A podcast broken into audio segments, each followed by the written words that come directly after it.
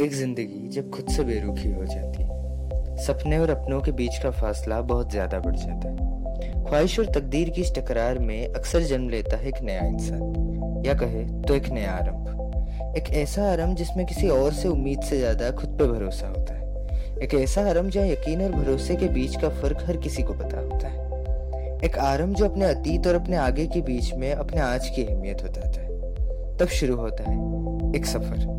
अपने अतीत से दूर, अपने भविष्य की राह की।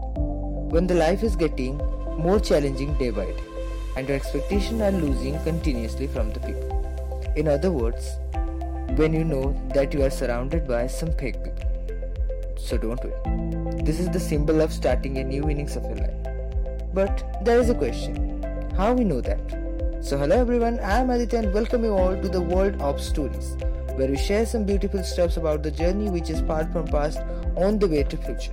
So join and listen out every episode because it's not an initiative, it's an inception.